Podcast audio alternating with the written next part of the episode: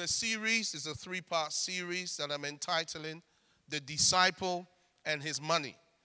The Disciple and His Money. Now, before you check out, I know whenever we talk about money, people, oh no, I guess and I was going to talk about money. Yeah, I'm going to talk about money, and I believe you're going to be empowered and inspired to serve Jesus better. Um, one of the things that I want to encourage you to do is to listen to previous teachings that we've done on finance and on money to help you because we're building on that. Last year we taught on it for about four weeks, and today this this year I'm going to teach the next three weeks or so. When I'm teaching, I'm going to teach um, on the issue of the disciple and his money. Turn with me to Matthew chapter six, verses 19 to 21, and also verse 24. Matthew chapter 6, verses 19 to 21, and also verse 24. I read, he says, Do not lay up treasures for yourselves, or do not lay up for yourselves treasures on earth where moth and rust destroy, and where thieves break in and steal. But lay up for yourselves treasures in heaven, where neither moth nor rust destroys, and where thieves do not break in and steal. For where your treasure is, there your heart will be also. Verse 24 No one can serve two masters, for either he will hate the one and love the other, or else he'll be loyal to the one and despise the other. You cannot serve God and mammon. So we're talking about the disciple and his money. This year, as a church, we are pursuing discipleship. And so we're treating this through the lens of any man or woman who seeks to imitate the Lord Jesus and follow his teachings. Now, we have already learned about discipleship that the goal of every disciple is to be like their master. And because our goal is to be like our master, our attitude to money reveals who our true master is. Our attitude to money and how money governs our life reveals the devotion of our heart. Now, the Lord, in teaching this, He says, He gives us a clear admonition. And He says, Do not lay up treasures for yourselves on earth. In other words, do not build your life around temporal or earthly um, considerations. But, he says, lay up treasures for yourself in heaven where neither moth nor rust destroys and where thieves do not break in and steal. For where your treasure is, your heart will be also. So wherever you seek to invest that which is precious to you, that's where your heart is. Your treasure speaks of what is valuable to you, what is precious to you, that which you see as a place of safety, as something of safety that you can rely on where you hit a brick wall of some kind. And he's encouraging us to make sure that our place of safety, that which we place value on, is not in temporal things, earthly things, but in that which is heavenly. And then he says something very interesting in verse 24. No one can serve two masters, for either he will hate the one and love the other, or else he will be love he will be loyal to the one and despise the other. You cannot serve God and mammon. Very strange phrase. You cannot serve God and mammon. Why did the Lord say you cannot serve God and Satan? Why does he say mammon? Because Satan, mammon really represents the spirit behind how the system of this world operates. Is the spirit behind the financial system of this one. Even in our Lord's day, it was very powerful. And Satan uses mammon as the primary means by which he controls humanity. He uses mammon and the spirit of mammon as the primary means by which he controls or seeks to control us and defile us against God. and so, whoever our master is will either be God or mammon. There's no in between. God will either be the master of our heart And God will either be the teacher of our heart or mammon will be the master of our heart and the teacher of our heart. God's primary rival in your heart is not necessarily Satan. It's not necessarily Satan, it is mammon. In fact, Satanism teaches you, and uh, those of you that are aware of this, Satanism's highest commandment, just like the first commandment of the Christian faith is what? To love the Lord your God with all your heart, mind, soul, and strength. The first commandment of Satanism is to love yourself. Is to love yourself. You see, some of these Christians who say the highest form of the true highest form of love is to love yourself. It is not. The highest form of love is to love the Lord your God with all your heart, mind, soul, and strength. That is the most important um, aspect of love. And it may sound really great, and other religions teach it about putting yourself first, but that is not the Christian faith. Because Satan, in controlling our hearts, uses mammon because mammon is the worship of self. It's where you put yourself first and your considerations first in order to navigate this world. And what money and what wealth and resources represent is that which is an expression of where our heart is and who we really are. Now, another thing I want you to point out very early in this teaching is this. Contrary to popular belief amongst many Christians, Jesus' teaching on money is often negative. It's often negative. And the Bible's teaching, especially in the New Testament, on money is often negative. Now, if you listen to some preachers, you will think that I've just said a heresy. But we're going to see through the scriptures because we are pursuing discipleship. This teaching is not about uh, you give 10, you get 100 back. Now, there is a place for sowing and reaping. Don't misunderstand me, and we will touch on that. And we've taught on it in the past. But it's not about that. It's not about how you can be rich. And let me add this this isn't in the notes, but I'm going to touch on this in this teaching. Do not desire to be rich if you want to be a disciple of Jesus. Oh boy, I've lost most of you now. What is this? I thought you're going to help us to get, get more money. No, I want to help you to be a disciple of Jesus. so, our Lord's teachings on money often were negative. Look at Luke chapter 12, verse 15. he said, And he said to them, Take heed and beware of covetousness, for one's life does not consist in the abundance of the things he possesses.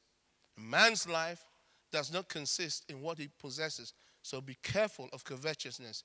What is covetousness? It is the desire of wealth that belongs to another. It's desiring what is not yours. It's desiring what is not yours. Just look at your neighbor and say, right now, he's talking to me and you. Tell him, come on.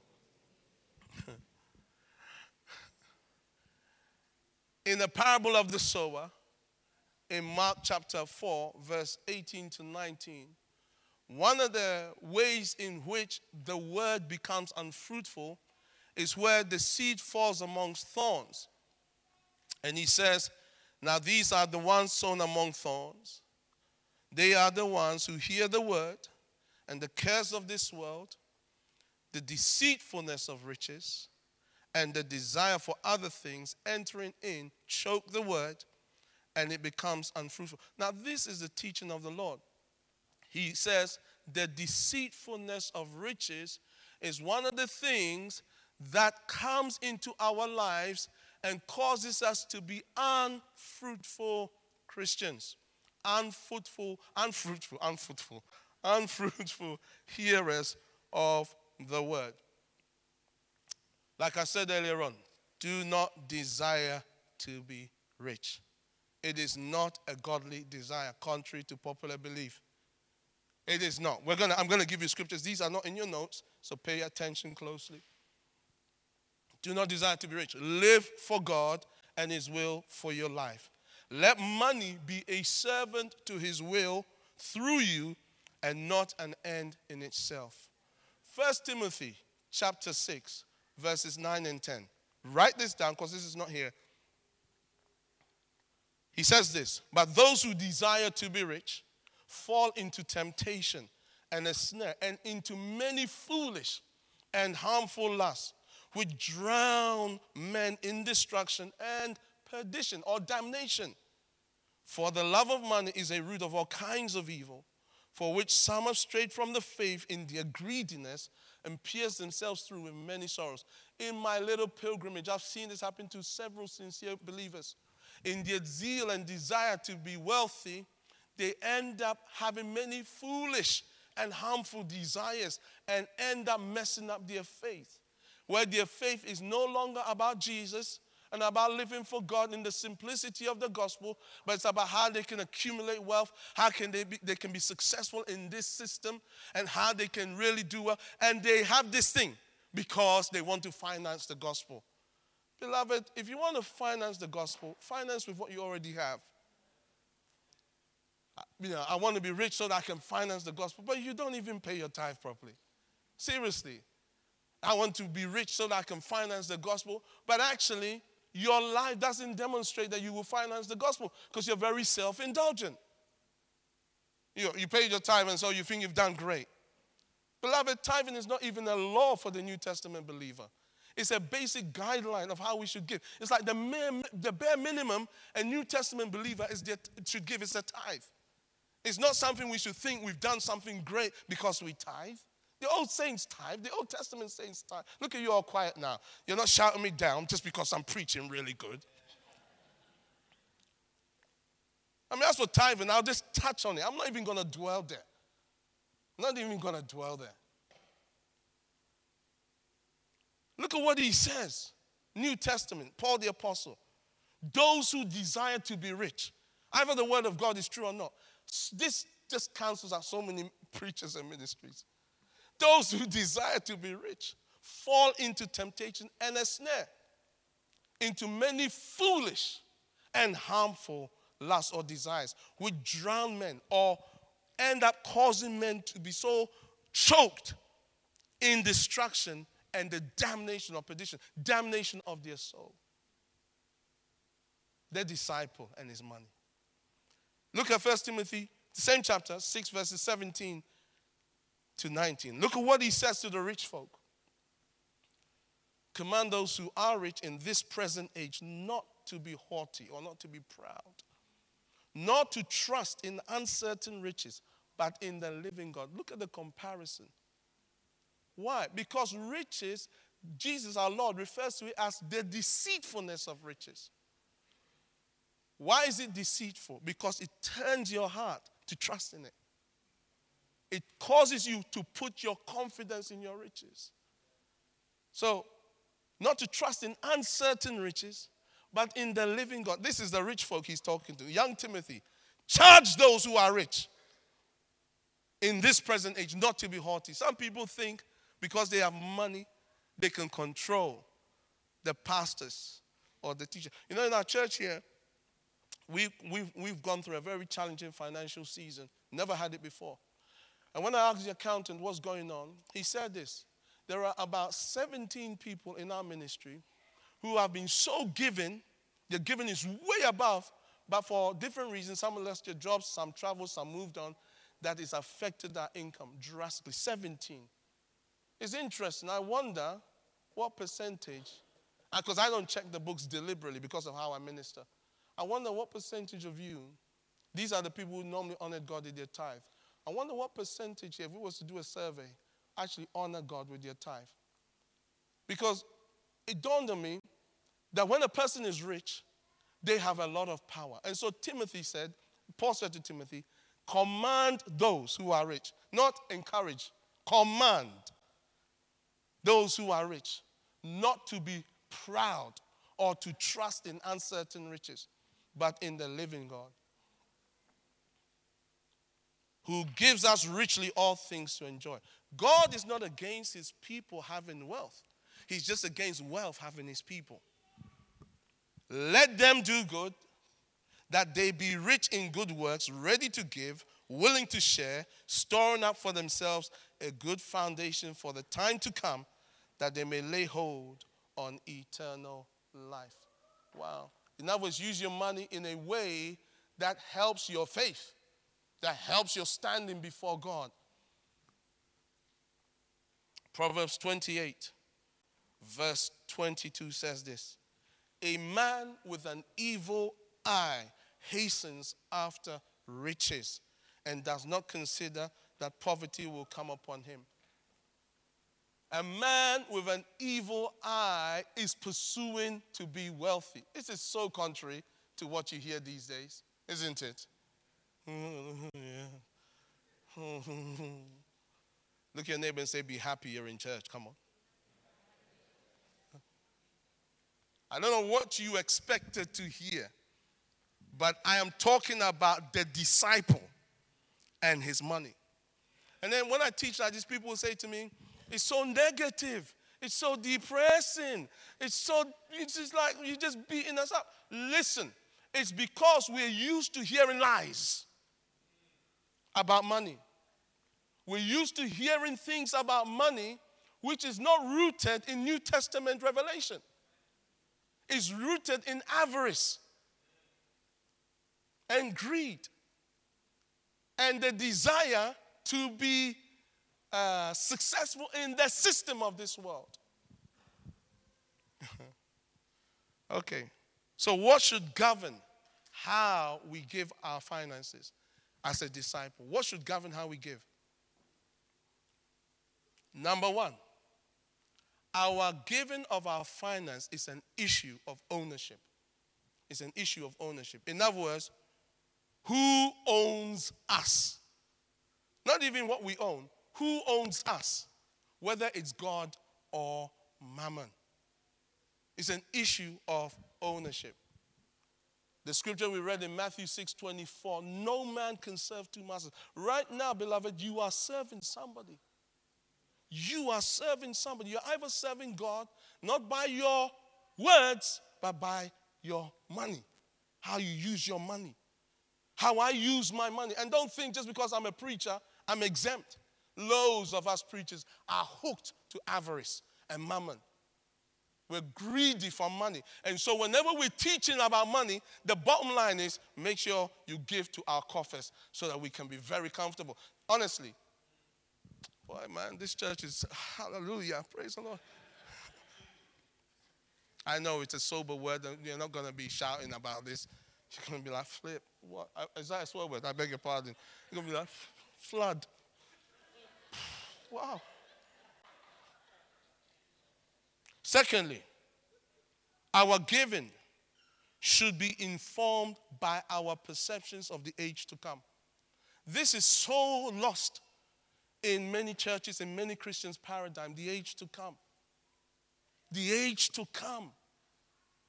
That time when our Lord Jesus returns on the earth, sets up his kingdom, and then we reign with him for thousands. And then after that, after Satan is judged and everyone is judged, that time when we are in the eternal city forever, our giving should be informed by that not by what we can get. Now, don't misunderstand me. There is a place for that. But that is not the primary motivation behind our giving. The scripture that we read earlier on says, lay up your treasures in heaven. That's what he says. And sometimes people caricature this statement. I'm not interested in, in heaven, I want it now. Stupid. You have no idea what you're saying. People were willing to be burned for that, for what they're doing concerning heaven. The scripture is very clear about our faith. If only in this life we have hope, we are of all men the most miserable. That's what he says. I, I recently saw an article, didn't really read it, that said that atheists think that our faith is very stupid.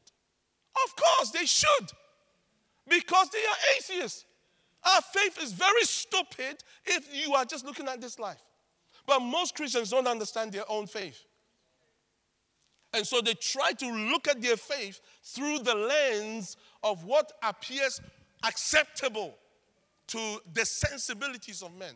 But the wisdom of God is foolishness to men.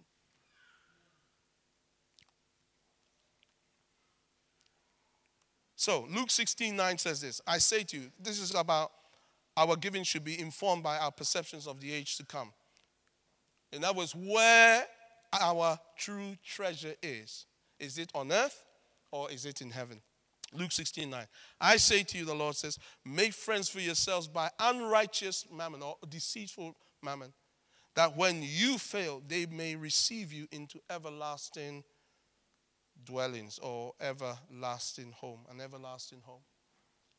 What is he saying? He says, use money in such a way that when money no longer is relevant, what you did with it puts you in a good standing when it comes to your soul. That is what the Bible teaches. That's what our Lord was teaching. Now, if you read the whole narrative of Luke 16, you will discover after the Lord taught them about money, the Pharisees who loved money laughed at him. They derided him. They actually, read, it, read the rest. They derided him. They said, What nonsense! Listen to this fool. and the Lord said, You are those who justify yourselves, but God knows your heart. What is highly esteemed among men is abomination in the sight of God. In other words, when it comes to what men rate, God thinks is disgusting. Hmm. Oh, hallelujah. The disciple and his money. Are you going to be here next week?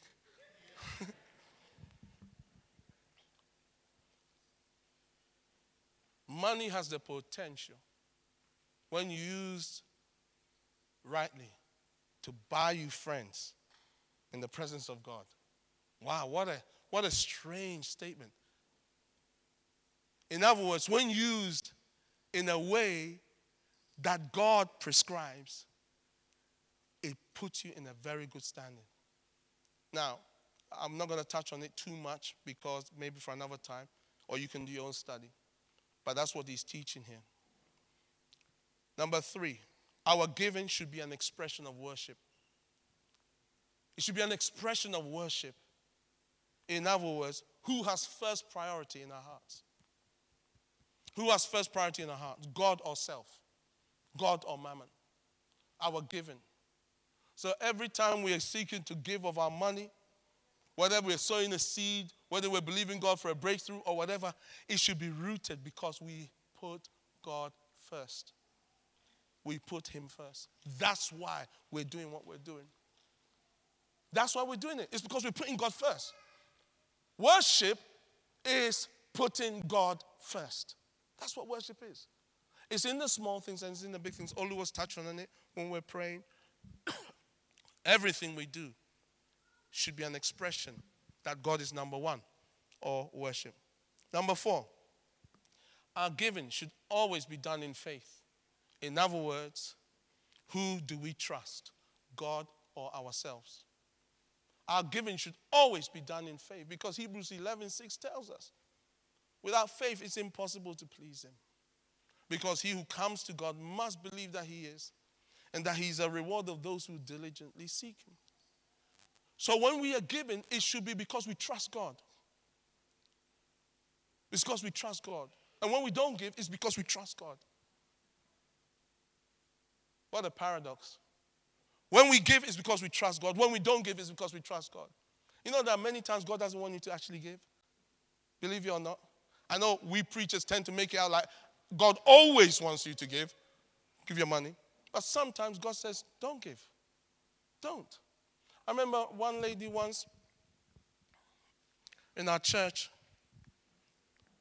out of a desire to help our church, wrote a check of 10,000 pounds. And it wasn't a rubber check. That was, it didn't bounce. Because she wanted to help us. When we saw that check, we knew her life. And so we called her and said, God has received your gift but here's your check. Because she had remortgaged her house in order to give us that money. And we felt, as her pastor, to protect her. And we gave her back that money. Unheard of. Are you kidding? I remember telling to some pastors, they just looked at me like I was insane. You gave her what? We gave her back the money. As far as God is concerned, she gave the money. But we had a responsibility as a pastor to pastor her. Did we want the money? Of course, we wanted the money. If you've got it, you can give it back. Go and mortgage your house. No. That's not how we're supposed to give. I'm going to show you in the scripture. We don't give like that. We don't give like that. That's not a biblical way of giving. To go and remortgage your house or to take out a loan in order to give to the church. That is not what the scriptures teach, believe it or not. It should be done in faith. Romans 14 23 tells us, He who doubts is condemned if he eats because he does not eat from faith, for whatever is not from faith is sin. So if you give out of fear, you've sinned. If you give because everybody's giving and you feel obliged to, you've sinned. If you give to impress, you've definitely sinned. If you give because you don't want to make me feel bad, you've sinned. I will take your money, but you've sinned. well, I don't know your heart, so, you know, I can, I can only, oh, Pastor Joe, here's, here's my gift. Oh, thank you. What a good Christian. But you've actually been sinning because you gave it because you didn't want me to feel bad. That's not how we're supposed to give. Are you still here? Yeah, I hope you are. And finally, our giving, help me with the time, should be an act of love. It should be an act of love. Love for God, love for his people, love for his house. It should be an act of love. Galatians 5 6 says this For in Christ Jesus, neither circumcision nor uncircumcision avails anything, but faith working through love. In other words, in, in Christ Jesus, the only thing that really matters is our faith that is motivated by love. Our faith motivated by love. And 1 John 4 18 tells us there is no fear in love, but perfect love casts out fear.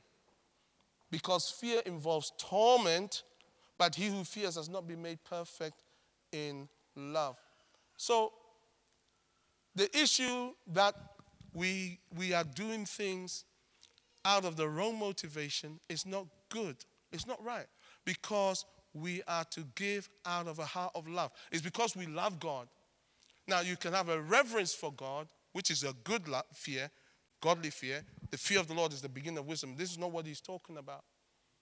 And because of your reverence for God, you give. That's different. But where you are giving because you're afraid of what people think, what people may say, or whatever, or because God is going to deal with you. And by the way, let me say this. When we dishonor God in our giving, it is not God who deals with us. I just want to be clear. God is not the one who deals with us. When we dishonor God, the hedge that is over us, we open the door for the enemy to bite. He that lets down the, he breaks the hedge, the serpent will bite. Whether you dishonor God with your, in your morals, in your giving, whether you dishonor God with your words, it's not God who attacks you because you insulted him. It's you broke that you allowed the hedge to come down, and the enemy is very happy to attack you. So it's not God who curses anybody. God doesn't curse you because you don't tithe. God doesn't curse you. But if there is a curse, and I'm not saying because a person doesn't tithe there will be a curse, if there is a curse, it wasn't from God. Often people are not able to join the dots. Many times people have come to me with issues. They will come to me, especially when it's financial issues. And those of you, you know what I'm saying. And they'll say, you know, I'm, I'm looking for a job or this something, and I'll ask the Holy Spirit, what is it? And many times, the answer I get shocks me because it's not what I'm expecting. And often it's because they dishonor God in how they give to God's house. And so it's opened the door for the enemy to attack them. Now, don't misunderstand me. I do not believe in people giving in order to be in debt. I don't believe that. But what I'm saying is that you have to learn how you honor God. So, quickly, why do we need to teach on finance? Because we are talking about the disciple and finance. Number one, because money has a way of exposing our hearts. Money has a way of exposing the heart. Ecclesiastes 10:19 says this: A feast is made for laughter. In other words, people hold a party in order to be happy. Who holds a party in order to be miserable? We're going to have a party so that you all can be miserable. And wine makes merry. In other words, people drink alcohol in order to escape and be happy.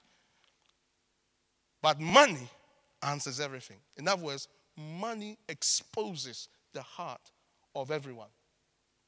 Money reveals where we really are. Hmm. So, money has a way of exposing the heart. So, we need to teach on finance so that we can understand and ensure that money does not own our hearts. Secondly, why do we need to teach on finance? Because our relationship and understanding of money affects how we serve God and prosper in this life. It does. Now, don't, again, when I say prosper, I didn't say rich. No, no, no. Godly prosperity has to do with your, you prospering as your soul prospers. Third John 2. Beloved, I wish above all things that thou mayest prosper and be in health, even as your soul prospers.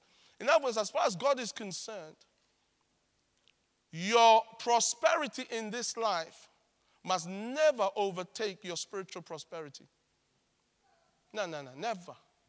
God will never bless you so that your prosperity overtakes your spiritual development. That's why many Christians will never be rich, cannot be rich from God because money, that's my little champion, by the way, Make it, making it very clear he's a champion. Your prosperity, your prosperity in this life, as far as God is concerned, must never own your heart. Never. It must never. And that's why many Christians cannot handle more than what they get for their needs. It's the truth. Don't shout me down because I'm really teaching well. Yeah. Hmm. Proverbs chapter 3, verses 9 and 10 says this Honor the Lord with your possessions and with the first fruits of all your increase. So your barns will be filled with plenty and your vats will overflow with new wine. Remember, I said this we need teaching on finance so that we our relationship and understanding of money can affect how we serve God and prosper in this life. The scripture says, Honor the Lord with your possessions and with the first fruits of all your increase. That word first fruits also speaks of the best part of everything you produce. The best part. He says, Your barns will be filled with plenty. What does your barns represent? Your natural life, your resources, your natural resources, your wealth, your finances, your possessions. And your vats overflow with new. And what does that speak of? Your spiritual resource. That is your anointing, your grace gifts, the way God uses you when it comes to spiritual things, the way you are able to appropriate spiritual things. How you honor God affects both. Why do we need teaching on finance? Because of the leading of the Holy Spirit. There are seasons in our life when the Holy Spirit wants to speak to us about money. If you noticed in our church, when the credit crunch hit us around 2008, we didn't teach on finance. 2009, we didn't teach on finance. 2010, we didn't teach on finance. 2011, we didn't teach on finance because we didn't get any release. And we refused to teach as a reaction. Until last year, that we began to teach again. Now, we used to teach it in the past because, and recently the Spirit of God spoke to me again. You need to come back to this and teach your people. Not such words, but the meaning was that. So there are seasons where we He impresses on us because He wants to help us in how we serve Him so that money does not own us. Number four, why do we need to teach on finance? Because we will be tempted to compromise when we face financial challenges. Everybody. We all. How many of you have compromised in this area before? I know I have. Look at these holy people. I've never compromised. I know I have. You say, how? In the little things, not so much the big ones. As for things like tithing and those things, they're not a big deal for me. But sometimes it's in the little things. It's in the little things. But my little thing might be your big thing. Your big thing might be my little thing. Have I just said the same thing? Okay, so Genesis 21, 26, verse 1 and 2. An example of this. There was a famine in the land beside the first famine that was in the days of Abraham. And Isaac went to Abimelech, king of the Philistines in Gerar. Then the Lord appeared to him and said, Do not go down to Egypt. Live in the land which, of which I shall tell you. There was a famine, and so Isaac naturally thought, maybe I should go to Egypt. Egypt represents the world. And there's a truth there that many times when we are facing financial challenges, we look to use worldly measures to respond to our challenge. But God doesn't want that for us. And so the challenge to compromise because of financial pressure is a real one for every believer. Verse 12 says, Then Isaac sowed in the land and reaped the same year a hundredfold, and the Lord blessed him. But remember, the Lord could only bless Isaac because he was obedient. He refused to compromise. But many of us compromise and still want God to bless us. It doesn't work. He will not. Because he cannot. He will not because he cannot, because he will never override his word. Now, the devil will. Later on, when we, we look at this, we'll see how the devil prospers Christians. Did you hear me? How the devil, I said the devil, prospers Christians. Let me touch on it. When the devil wanted to prosper our master, what did he say to him? Look at the glory of that's in this world, everything in it. Just bow down and worship me, and I'll give it all to you. Just compromise on your values, and I'll give you everything. How many Christians do that? They compromise on their values. They know what the word of God to them is, but they refuse to yield because they want to make it in life.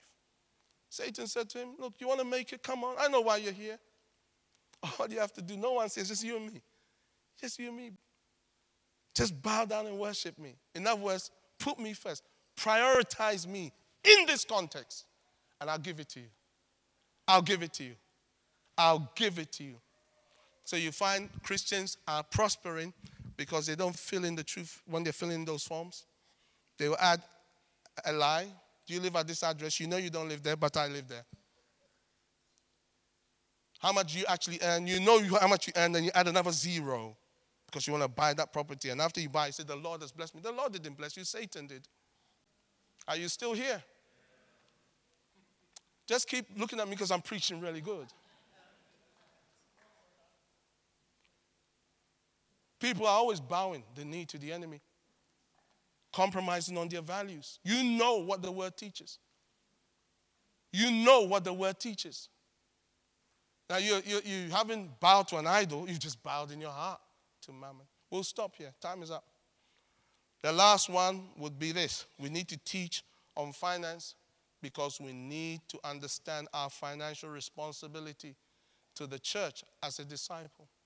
Every one of you here who are members of this church have a responsibility to this church financially.